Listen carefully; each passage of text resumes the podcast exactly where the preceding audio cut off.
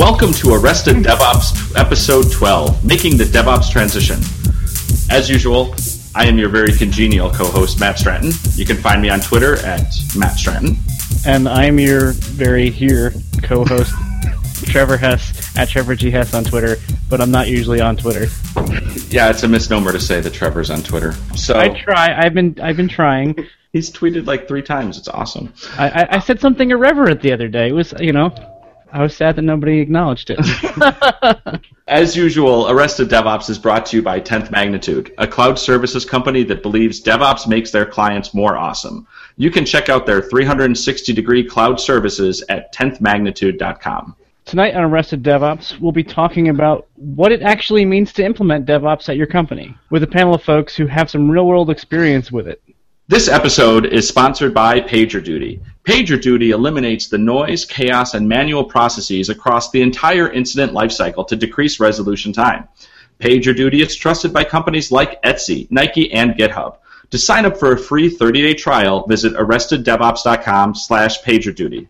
Additionally, we're pleased to share with our listeners a special discount for the upcoming Velocity Conference in Santa Clara, California, June 24th through June 26th. Velocity is about the people and technologies that keep the web fast, scalable, resilient, and highly available.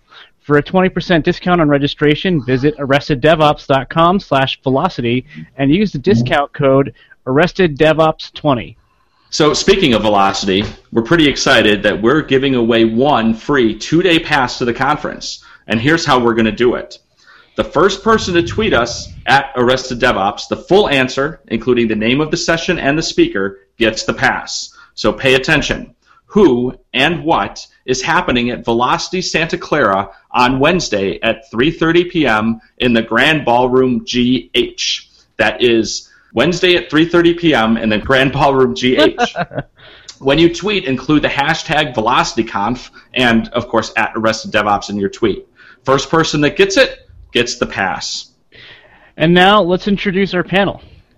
First, we've got Gene Steinbeck. Hey. Gene, would you like to introduce yourself? Sure. I'm Jean. I'm currently the uh, director of software delivery at Rewards Network, and then I've just joined there recently. For the previous six years before that, I was uh, the director of the corporate systems development team at Redbox. And we also have with us Chris Andreen. Hi, I'm uh, Chris Andreen. I'm the Director of Software Development for the John D. and Catherine T. MacArthur Foundation. Got a lot of past experience in higher ed, as well as startups, financial industry startups, and corporate insurance. So, kind of a, a mix of, of goodness to bring to uh, a foundation that's trying to make the world a better place. Awesome. Let's get started and talk about getting started with DevOps. So, I guess one of the first things to talk about is if we're going to talk about making a tra- we're going to go through a transformation and apply DevOps to our organization.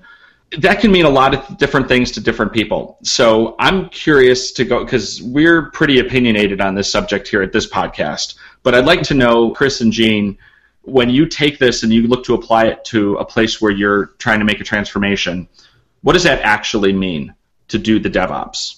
Well, for us, I think the foundation that I work for, which does a lot of great work, there's also a lot of history that's kind of led us to where we're at at this point. A lot of technical debt.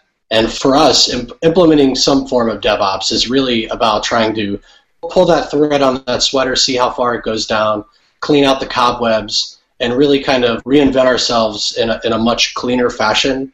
A lot of the way we've done things historically has been manually. So, manual deployments, manual compilation, manual everything. So this journey for us is, is really just about moving us towards a, a better. We'd like to have a best of breeds uh, technology organization, but I, I think just getting to a point where we could be more effective in our technology delivery would help us be more effective in doing the creative work, you know, the development side that might better support our grant making efforts and, and our grantees as well. Yeah, and I think from my perspective, uh, we sort of came to DevOps. Uh, we had a, a, fairly mature agile teams. We had pretty much already implemented all the low-hanging fruit to make us more efficient. And then when we really discovered what DevOps could do for us, and especially lowering our cost of deployments by, you know, first of all by automating, and then having DevOps actually take deployment responsibility from our devs, that was a huge time saver. Our velocity almost doubled. When we had a full time dedicated DevOps person on our delivery team, we didn't think that there was that big of a chunk of efficiency left to have. And we were very surprised that it turned out, you know, that well and that it actually did strip so much time. Because as we were deploying two, three times a week, the cost of those deployments was very high before we had a dedicated DevOps person. It sounds like one of the problems you guys are both trying to solve is that with one of efficiency. Is that right? What what other problems were you guys trying to solve by implementing a new uh, philosophy? Trying to free up dev time to do dev and to move other aspects of support, you know, checking after deployments, uh, you know, running tools to make sure our deployment was good. All of the things around deployments, moving those off the dev's plate and, and onto someone else's plate freed up an enormous amount of dev time for us. Yeah, and I think on top of that, consistency, just having a consistent framework from which to work going forward. I mean, I know that for us, nothing breaks the same way. So knowing exactly those steps that are being taken and taking them consistently makes it a whole lot easier and a lot faster to diagnose issues and resolve them, I think to yeah, keep consistency but keeping i'm sorry keeping environments consistent because that was also one of the responsibilities of our devops engineer was because he was deploying to all the environments that keeping those in line and that used to be just an enormous headache for us but he eliminated almost that entire you know problem for us. Sounds like the, the implementation there is you know kind of saying it's it's putting a, a practice in place around release engineering so to speak as a way of implementing these DevOps practices under under someone who's responsible for consistent of, of, of, of software release. Am I getting that right?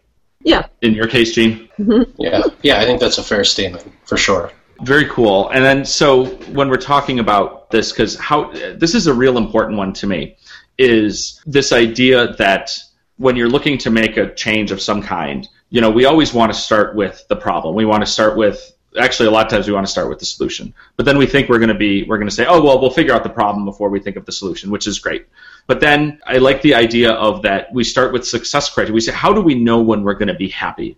And then that drives your problem and that drives your solution. So when you're looking to make these improvements in an organization to, to kind of address these things how did you know when you were happy? Or how will you know when you're happy assuming this is continuous improvement? You're always always working.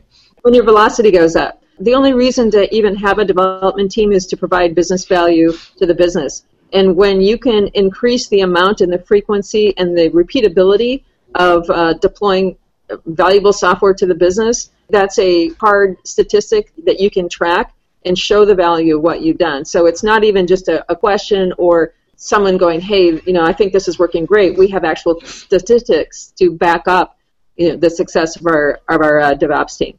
And what are some of those metrics that someone could use? Because I think that's a great point. Is you want to be able to show it, so it's something that you can measure, right? You know, it didn't measure it. You don't. You don't measure. You can't manage what you don't measure, right? So you can't make it better if you're not measuring it. And I know when I've done this before, it's it's kind of always been hard because you if you weren't measuring it the old way, it's hard to compare the two. So like to show that the needle moved if you didn't have a needle at all so anyway, but I'm curious, what are some of those metrics that can be used to show that the need, like, how can we see that we're moving the ball forward? From our standpoint, I mean, really, some of the metrics we're trying to look for are kind of shifting the amount of time we spend on operations versus development. You know, so a, a lot of times when you don't have a, a good, a good, uh, solid kind of DevOps practice in place, you end up spending a lot of time cleaning up things that you accidentally introduced so eliminating that and making our developers much more efficient and working on things that are are actually increasing uh, the value. Now, granted, I, I, know from a business standpoint, it's very similar, right? We actually don't we don't take money in, so we do the opposite. We just give money out. So, from our standpoint, what we'd like to do is be able to be more efficient at giving money out and more effectively track how uh, productive that money was that, that we did give out, as well as you know make it easier for our grantees to, to be able to do that same thing. So we can go back and look and see what we've learned from, from what we've done. And I think that technology could really play a big role in that. So uh, we're kind of in the beginning of our DevOps transition, but it's very apparent the changes that are coming down that are, are going to help make us more successful. So the metrics that we kept around, well, first of all, I'm I'm a huge advocate of keeping metrics on our a lot of metrics on our um, agile teams. The only way to know if your team is healthy is to have something to baseline off of and then base your improvements off of. So we keep cycle time, which is the time something goes into analysis to the time it comes out into production. We keep velocity, which includes all of the interruptions and bug fixes and everything. So, how much value did you actually put out within a, a time box? We track bug, numbers of bugs. We track the number of deployments that we do within a, a time. We just time box at two weeks, just so we have a place, you know, a way to keep metrics. We keep pretty much any metric that helps us determine the health of our team, and then anything that an area that we find is a bottleneck, we'll take a baseline on that area, and then we'll try different things to try to improve that area and so we, we always are improving off of a baseline metric for what you know whatever if it's a you know QA issue or if it's a you know a, a DevOps um, issue, so that we can tell if we're successful or not. So turns out, sorry to, to hold off on a response for a second, but we do have a winner. Yes. So uh, Twitter user Blanche the Beach responded correctly. So Aaron is his name, and you will be the recipient of a promo code for a free two-day pass at uh, Velocity. You just have to get yourself there. So Aaron, I'll send you a note offline with that code. But congratulations! And now back to our show. As you guys started implementing this, these new methodologies, this new philosophy, uh, and I get the impression, Chris, that you're still going through it. Are you being met with any resistance, or did you meet any resistance in this the process? We have not met any resistance because, fortunately, I kind of am over the software side and the infrastructure side. So the only resistance would come from me, which makes right. it a lot easier to, to move forward. In all honesty, that helps. Um, I know in other places that I've worked, there's been a lot of territorial kind of things that go on that make it kind of difficult to move forward, especially when you're kind of merging those those two together. But yeah, we've been really fortunate yeah, we, we met significant resistance. When I was at Redbox, we didn't have an actual DevOps team. And we figured out we needed one just sort of by looking at where our current bottlenecks were. It wasn't a general practice there at all, and we did have to fight, but I did fight with statistics. So when we could prove where our bottlenecks were, when we can prove where our time was being spent, it was a pretty easy fight after I accumulated enough data and then, you know, made a presentation saying that, you know, this is, I think we can have, you know, a 20% improvement in the amount of time that we spend on deployments. It actually turned out to be much higher than that, but it was a pretty easy sell after I accumulated the data. So I think that one of the ways to get this passed if you have resistance is to really track your metrics, uh, accumulate the data, and then make a logical presentation. Just not, hey, I hear DevOps is really hot right now. We should have one. You know, we should have a team. It really helps if you can back that up with some data and also maybe experiences from other companies. You know, blogs like this, stuff like that, where people are, are you know saying, you know, this is what the DevOps team has done for my company. But any evidence that you can present, you know, will make your your job easier. So it sounds like you had a lot of resistance from the top down. Yes. Okay, so like you say, you were saying you so you presented your your statistics on velocity. Where did so did you have a team that you had that you kind of used as a pilot, or did you find statistics from other teams to make your case? At Redbox, I was in charge of the all of the the corporate applications, so I used my team as kind of as the guinea pig. I was able to control that aspect of it because that was my team. So I used us as the guinea pig. I took the results. Like I said, they were actually better than I had anticipated. And then it turned out that we ended up assigning, you know, DevOps to each of the delivery teams after we were able to prove, you know, its value. And now they're big proponents of the DevOps. And then when I came to Rewards Network, it wasn't even a question. It was, where's our DevOps team? Oh, we don't have one. Well, we need to get one. I actually got almost no resistance there because they were just like, how can you make our delivery faster? And I'm in charge of all of delivery there, so that I didn't have anyone above me that was trying to resist. And I know from experience that one of the best ways that we could speed delivery would be to have dedicated DevOps teams. And this is where we can kind of get into like differences of, of how we talk about words, and, and words aren't that important. When we talk about kind of like the, the DevOps philosophies, one of the changes that you made, because I really want to now get into saying like, okay, how did we do this? Right? Because that's what everybody wants to know. They said, "Hey, you were successful. What did you do?" And so we've given some beginners or beginnings of it, which is show metrics, show the value. You know, I always say I'm from Missouri. Show me. You know, don't point me to some Gartner report or something like that. And like Trevor said, when you have a team that pilots it, that's a great way to get adoption too, because then they say, wait a minute, why is that corporate apps team so fast? Why is their stuff getting out so quick with so few defects? I want that. Oh, well, look at what they're doing. They're doing continuous delivery. They're doing, you know, they've got automation. They're this, these are the things they're doing, and then people want that. So that being said, so we said metrics is a good way to start, right? You want to be able, or I'm sorry, you want to be able to show. But what are some of the changes that you had to make? like we talk about when we talk the philosophy of DevOps, or one of them, right, is that developers have to change how they approach their services and, and, and things they create the same amount that operations has to change. And so, what, if any, kind of mind adjustments did your you know, we know the value that your developers are getting is they're you're freeing up cycles for them. But what did they have to change? What what did you have them do differently in your DevOps world? Letting go of the responsibility for DevOps. I mean, getting them to release that to someone else's hands because they, it's hard to get developers to trust other people. So getting them to let go of that and trust, um, you know, someone else. And we just happened to get extremely lucky in getting our first resource was a fabulous resource, which I now have at Rewards Network, and it was just such a great experience all around. But that was kind of getting guys to let go of some of the things that they were currently responsible for. Yeah, I think that's. I think I would piggyback on that and say that is definitely a challenge that we're still kind of going through, and that is uh, things have been done this way for a long time and they've worked just fine. So why are we changing it now? Type of mindset. But I'm very hopeful that when we've finally made it to the other side, that it'll be really apparent to everyone why we took this path.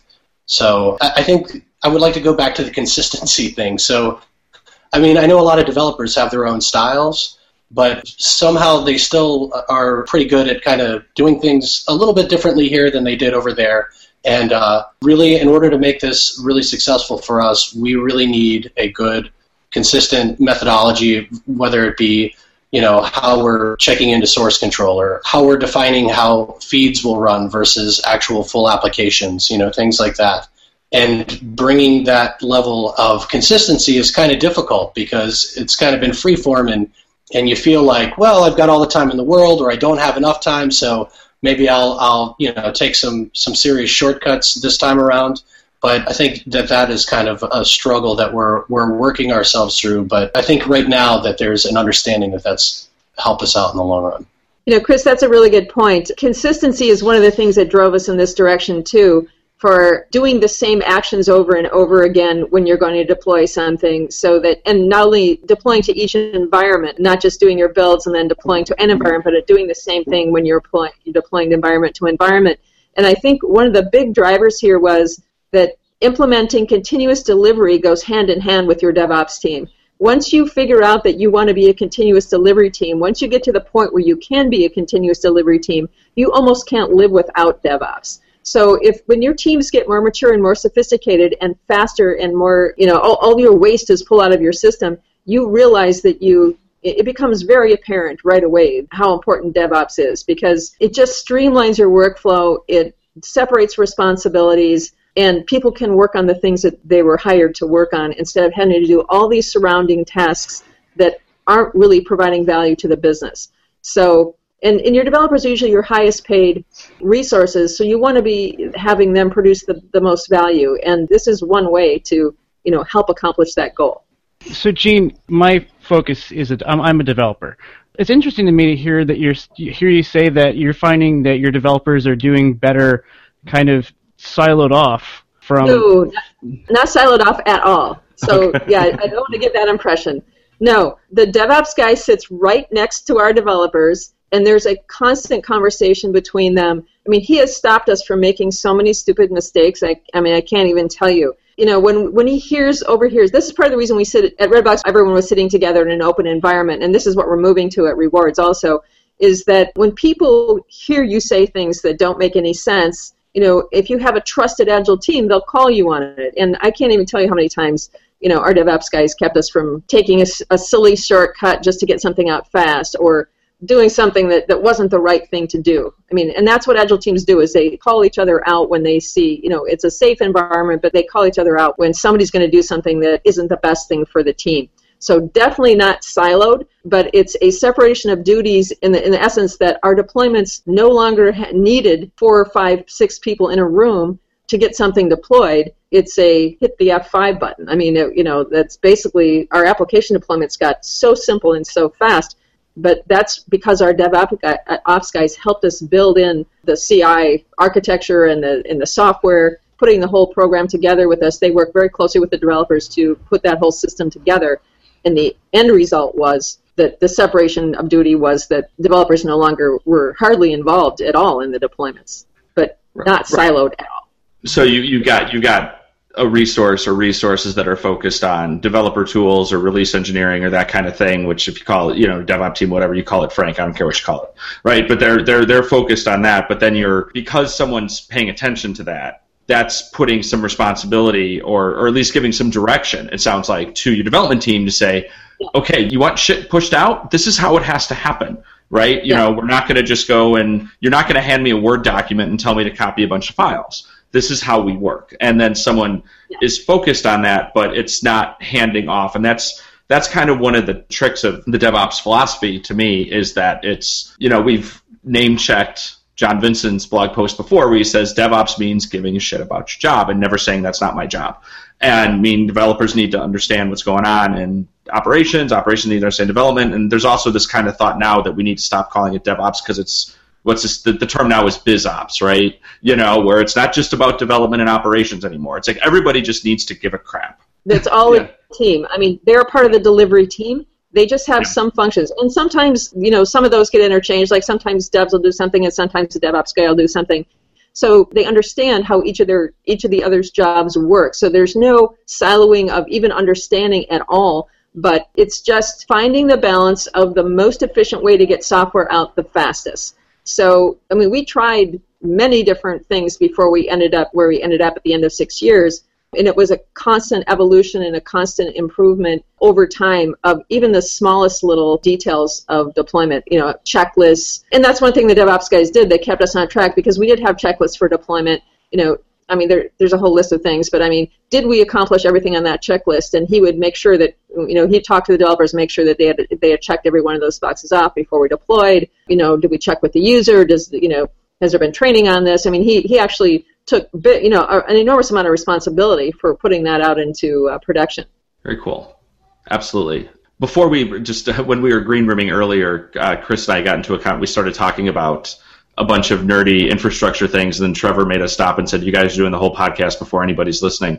Uh, so, I, but I'd like to kind of go back to that a little bit and talk about, you know, Chris, you're you're on a journey. I mean, we're all on a journey, but you're very specifically, you know where you are on your journey, uh, and you and I have talked offline about this. And I'd, I'd like to kind of get an understanding of where's your nirvana, right? Like, you're never going to be done, but where's your magic, pixie dust, rainbows, and unicorns? And where are you on that continuum?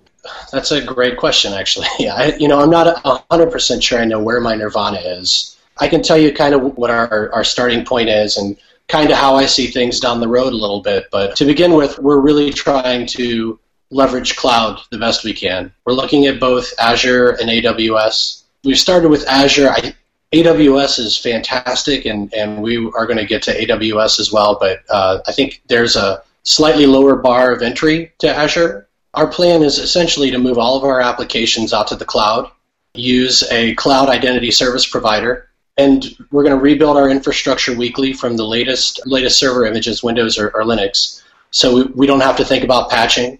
They'll all be locked down. You know, there'll be no SSH or RDP access to, to any server. And they'll live for a week. And essentially, at the end of that week, we'll turn off the existing infrastructure, drop any infrastructure older than a week, and turn on the new. You know, I think later on this year we'll have it so um, we can point it to either Azure or AWS, and essentially we'll just, you know, go one cloud service provider to the next. It's interesting because we're really trying hard. You know, there's all of these these great features that both cloud providers have, but we're really trying hard to keep things as simple and as vanilla as possible. So if I can't just spin up a box and turn on, you know, the couple of features I need and run my app on it, then I've over-engineered my app. I want to keep it as simple as, as humanly possible. And then I think our longer term discussion will be so what do we do with our databases? You know, Right now, we're going to be slightly hybrid just because we, we're keeping our data on prem, especially if we're going to be moving it out to the goal being to go back and forth from one cloud to another. But uh, you know, I think that will be something we, we begin to tackle next year. Is how, how can we move move that out there? My ultimate goal would be that we don't have any infrastructure uh, on-prem to support any development or any applications to live on because there's no reason for it anymore. You know, I know that there are a lot of infrastructure guys that love their bare metal servers, and I heard a great term for it uh, late last year at a conference, and that was uh, server huggers. And so we've taken it very seriously. We do not want to be server huggers at the MacArthur Foundation. You know, we're more than happy to just you know roll through ser- servers like like water. You keep you know? your servers at arm's length. We do. They're going to put them in There's therapy no later in life servers. because they didn't get enough love. Yep. that's a, that's a good thing. And I one of the things we with Chris we talked earlier when you were telling me about your idea of being able to flop between potentially cloud providers like Azure versus AWS back and forth. And I there's uh, an article, and I'll put it in the show notes, but it's called How Boeing Merges Its Data Centers with the Amazon and Microsoft Clouds. And it's the exact same idea, right? Where they're saying this is how we're going to maintain some type of open capability and not be locked in and be able to leverage them. And, but like Chris, like you said, if you're going to do that, you have to keep yourself somewhat at arm's length from the like really, really special snowflake stuff that that particular provider might have. And right. The, yeah, keeping things vanilla is, is is key because if you go any further than that, then all of a sudden you've added this new piece of complexity to your you know to your builds and your deployments that just I feel like that flies in the face of what uh, DevOps or whatever you want to call it, you know, really is for. I, I, really like your your plan with you know when you're you're refreshing weekly or you know or as you deploy to new images, so um, you don't have to deal with patching because that's a huge thing. And and I I remember back when I was making my piece with DevOps, having started life as an ops guy, and I hesitate to say when I was first learning about it because I wasn't learning because I thought what I thought. But the first thing I would think is again, like most ops people, when they heard DevOps, especially a couple years ago, all you thought was, oh, you want to have root in production.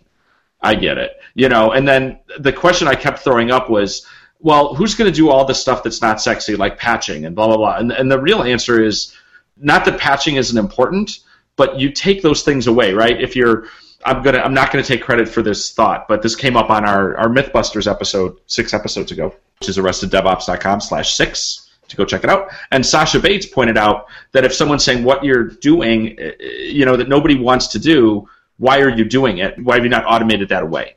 And so that's that's a great approach, Chris, where you're like, okay, patching is a thing, but how can we make it not be a thing? And the answer isn't don't use Microsoft stuff because you always have some type of infrastructure change you want to do. And so, and for those of our listeners who are kind of learning about this, this is this idea. It's a buzzword that not everybody uses the same way, but immutable infrastructure, right? Where you're saying, I don't really have to care about managing the configuration of my infrastructure because I'm just going to shoot it in the head when I'm done with it. And if it needs to change, I'm not even going to bother changing it. And that's, you know, what we would call like the Netflix model, right? Where they, they deploy to new machines and now everyone's talking about containers, but it's the same thing, right? Where you're going to just say, I'm not going to worry about making this look the way that I want it to look because I'm not going to let it live long enough to ever get screwed up. And, you know, I love that you're saying, you know, you can't SSH, you can't RDP. Yeah, Steve Murawski from Stack Exchange likes to say RDP is not an administrator tool. you know? uh, and I think more people should embrace that. And we could make the same comment about SSH. You know, it's not just talk smack about Windows admins, please. So I think those are pretty good points. So we kind of talked about. So Gene, you gave us some some background on what you did, and like you said, you got it. I want to play off of you said you tried a lot of things. This was a journey, and we talked about what worked and what was successful. So what maybe worked less well? what were some of the mud pies you guys made that our listeners could avoid? Well, we did a lot of things over and over again that could have been automated that we weren't automating because everybody's so rushed to get everything done. You know, I mean, you need to get software out right now. So instead of stopping and automating some of those repetitive tasks that you do over and over again, it's a mistake not to stop and do those. So what we finally did is we put a big piece of paper up on the wall. And every time we did a, a task, for the first couple of weeks, we wrote most of them that we thought might be repeated on the wall. When something got to the point where we did it five times, in two weeks, we went, okay, that's a candidate for automation because we've now had to stop what we're doing and do this same thing over and over, you know, five times in two weeks. Um, we did this not only in software development, but for you know, for our interruptions, uh, when people come up and, hey, can you do this for me, or can you tell me this, or can you get this information for me? We did it not only for infrastructure and for our deployment process and for our dev process, but we did it for actually, you know, other processes too in the company where we just noticed that people were asking us the same thing over and over.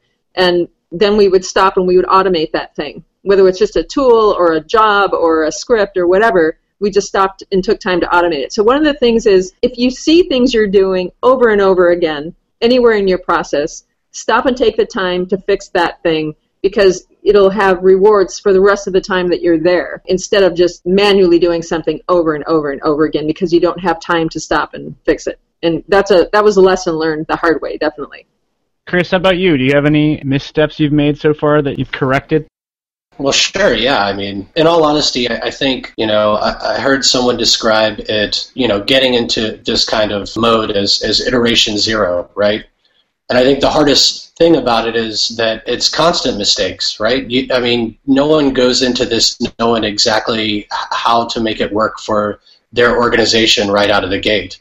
So we have gone through five different source code providers, right? We didn't. We decided we wanted to, our source code to be in the cloud, right? So we have tried every different source code. Well, not every different source code provider, but I mean we've gone through TFS and Git and Subversion, and then multiple carriers of all of those uh, different repos, and figured out, uh, you know some of them are really consistent with you know how things come down, and some aren't. We've restructured our repos a hundred times to try to come up with the best route of you know being able to pull our code down and compile it without ending up with a bunch of garbage that gets deployed as well. I don't think it's possible. I don't know. Maybe it is. I, I haven't met that consultant yet that you know gets that hail mary on on every throw. You know, and it works. But if you, you know, if you know one, that's that's that's, me, right? no. But Matt, you just right talked long enough for us. It's long enough for you to figure out how to get it done. That's right. hey, you know, if you can't, uh, was it you can't dazzle them with brilliance, baffle them with bullshit. So, not that I ever am that consultant at all. So, what kind of tools did you guys use? You know, you guys have talked about repositories and continuous delivery, continuous integration. We've had a few people reach out to us and ask what kind of tools people are using as they start working uh, in this kind of space. So, what tools have you guys been using to better your process? We're using Subversion as our as our repository. We are using uh, actually we're using Jenkins. You know, and I'll tell you, I I haven't found anything Jenkins can't do. I mean, it's the ultimate application. I can make it do everything. You know, sometimes I, I, really bash my head against Jenkins, and I, I really I want to use anything but Jenkins. But you're right; it really can do just about anything if you find the right plugin for it. But you know, I, will tell you, as far as so we don't, we are not using a ton of plugins aside from Subversion and the Chuck Norris plugin because you've got to have Chuck Norris letting you know when your builds are successful. But aside from that, we've got it. It's really stripped down. I mean, a, a, lot of our code is is all Microsoft based, right? So we essentially have a PowerShell library that we've created, and and we just use Jenkins to orchestrate those PowerShell scripts to spin up infrastructure, deploy code, roll back. You know, if regression isn't working properly or, or, or whatnot. So we definitely we use it for a lot, but certainly the, the plugins we, we keep it kind of light on that side since we've started our, our building out our CD at rewards, we were using Subversion also, but we're going to be switching to Git because we want distributed source control. As the teams get bigger, you find that you have a need for distributed source control. And then we wanted to kind of stick, we're using Git and Go and Mingle kind of all integrated together. So we kind of wanted to stick with that tool set because it fits within our agile methodology really well. There is, I think, you know, it, you can pretty much plug in any code repository you want to into most of the systems. It's whatever you want to use, and everybody's got their loves and their hates for. I, I let the developers use whatever they want to use. They're the ones that have to deal with it on a daily basis. in fact, I pretty much want them to be happy, so I let them choose, you know, whatever tools they want to use and sometimes we try tools and they don't work and we get rid of them or, or and we, we try a new tool if that one doesn't work so it, it is a constant you know something great and new comes out, we want to try it. We give it a try. If it works, we keep it. If it doesn't, we move on. So I think it's just constantly searching for the, the next better thing. We don't want to be on the bleeding edge, but we want to be uh, we want to have current technology, but we want it to be stable and high quality at the same time. I, I want to pull something you just said that, that really resonates to me and is something I've been thinking about lately. And you said you want your developers to be happy.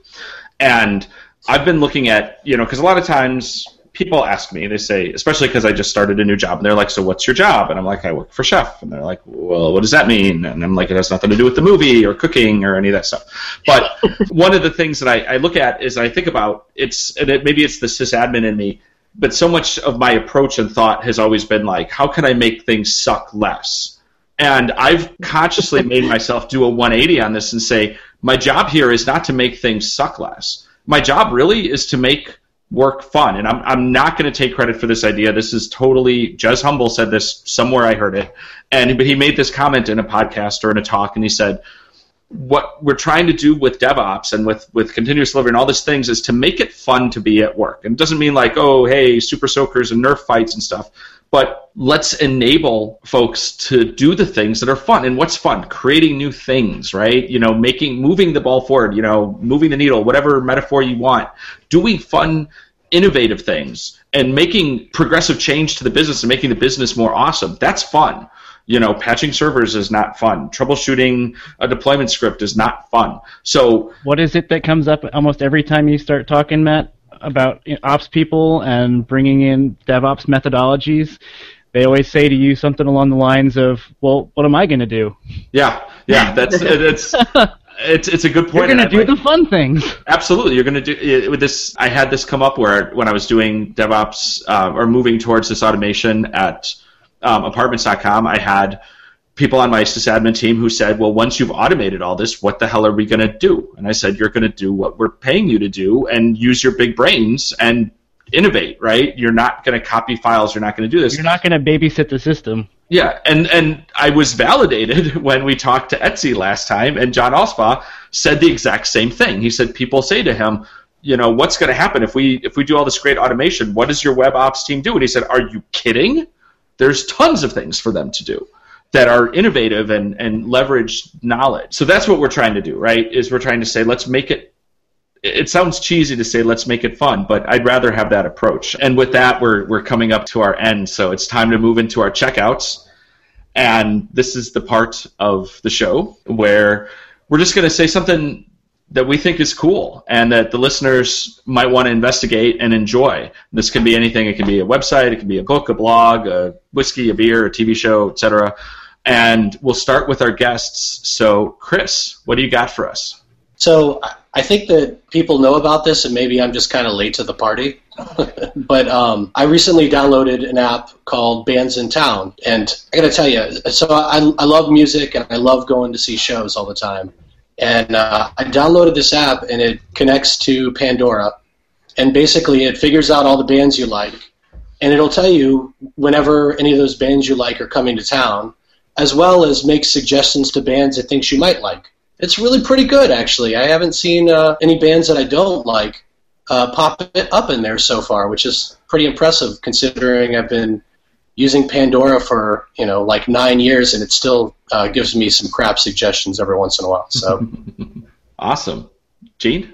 I read all the time, so I have two books actually. One is a business book called Zapp, and it's really about how to empower your employees. And just on a point you were making before, people are happy when they feel productive. And the only way they're going to really be productive is if you empower them to make their own decisions and to control, have as much control as possible over their own environment and allow them to make their job fun by empowering them to make decisions about their environment, about their tools, about you know the people they work with. Anyway, Zapp is just a book that kind of uh, talks about how to empower your employees and improve employee satisfaction through uh, empowerment. And then for the truly creative side, there's a book that I just read called Night Circus, and this is completely different. It's completely like fantastical and magical on a completely different level. If, if you're creative, if you have a, a you know a, a, crazy imagination, you'll love this book. It's kind of otherworldly and but very enjoyable. And know, if you have a good imagination, you can it creates worlds in your mind that, that you can see. So I would recommend reading that if you just want a fun kind of creative experience. Awesome. Trevor. First of all, I just want to say, Matt, uh, your introduction at the checkouts this time started off as the worst Christopher Walken impression I've ever heard. really? Now I'm going to have to listen to it. so for me this week, I actually just read about this before we started. Apparently, JetBrains has released a new database IDE.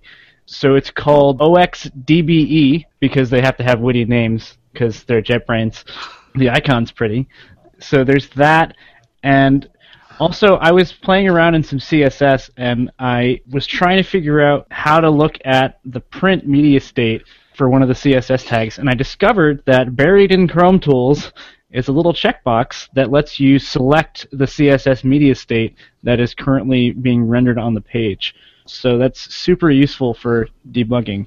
I will post the article on the show notes as to how to get to that buried setting. So I've got two. My first one is a book. It's a book published by Pragmatic Programming. It's called TMUX, Productive Mouse Free Development. And it's basically a how-to book on using TMUX, which is a terminal multiplexer.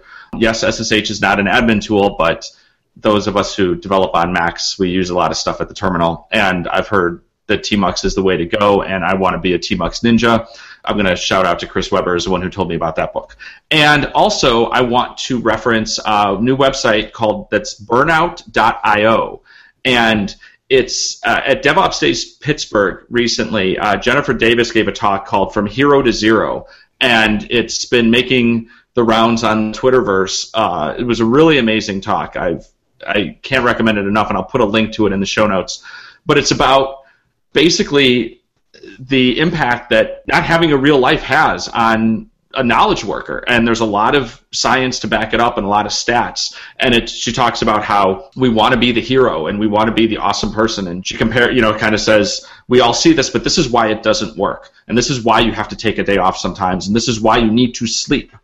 Um, and this inspired a website called burnout.io which is a collaboration site to talk about burnout in IT and what we can do about it. And actually, our buddies at the Ship Show have an episode up right now that's all about burnout, and we'll put a link to that in the show notes also. I completely forgot about that with my checkout. So, as we wrap up, reminder we have a newsletter. You can subscribe at arresteddevops.com slash banana stand. It there is, is no the, money in our banana stand. There is no money in our banana stand. This is the best way to know about our upcoming podcast episodes and cool news with DevOps. Uh, we won't send anything more than once a week. We won't sell your email address to evil people, I promise, because we hate that stuff. And right now, if you take our survey at arresteddevops.com slash survey, you will be entered in a chance to win an Amazon gift card. Only people listening to the podcast can enter, so don't you know tell anybody about it. If you are listening to this later, the contest will end on June 15th, which is uh, Sunday, I think, of this week. Yes. Thank you guys for joining us. We really appreciate you being here tonight, Gene hey. and Chris. And also, if you did miss out on winning the Velocity Pass, remember we are still able to offer you a 20% discount to the conference. Go to arresteddevops.com slash velocity. Use the discount code arresteddevops20. That's the number 20. I won the contest, right? If I remember correctly. That was, you announced I won? sure. you, you win 20% off. I'll give you, you that for, All right. for free. You also win 20% off. Yeah. Hey, everybody wins 20% off. Um, but yeah, our, our actual winner, just as a reminder, so I remember was um, Blanche the Bleach on Twitter. So congratulations. Yay. And thanks for joining us. Thanks for listening. Thanks for watching. Thanks for being here. Check us out at arresteddevops.com. Follow us at Arrested DevOps on Twitter. Look for us on Facebook. I don't know. We're all over the internet, you know, but Matt Twitter's likes social media a lot. We do. Uh, and speaking of, you can find me on Twitter at Matt Stratton. And you can pretend I'm on Twitter at Trevor G. Hess. I will respond if you tweet at me, but I probably won't tweet otherwise. and we are Arrested DevOps. And remember, there's always DevOps in the banana stand.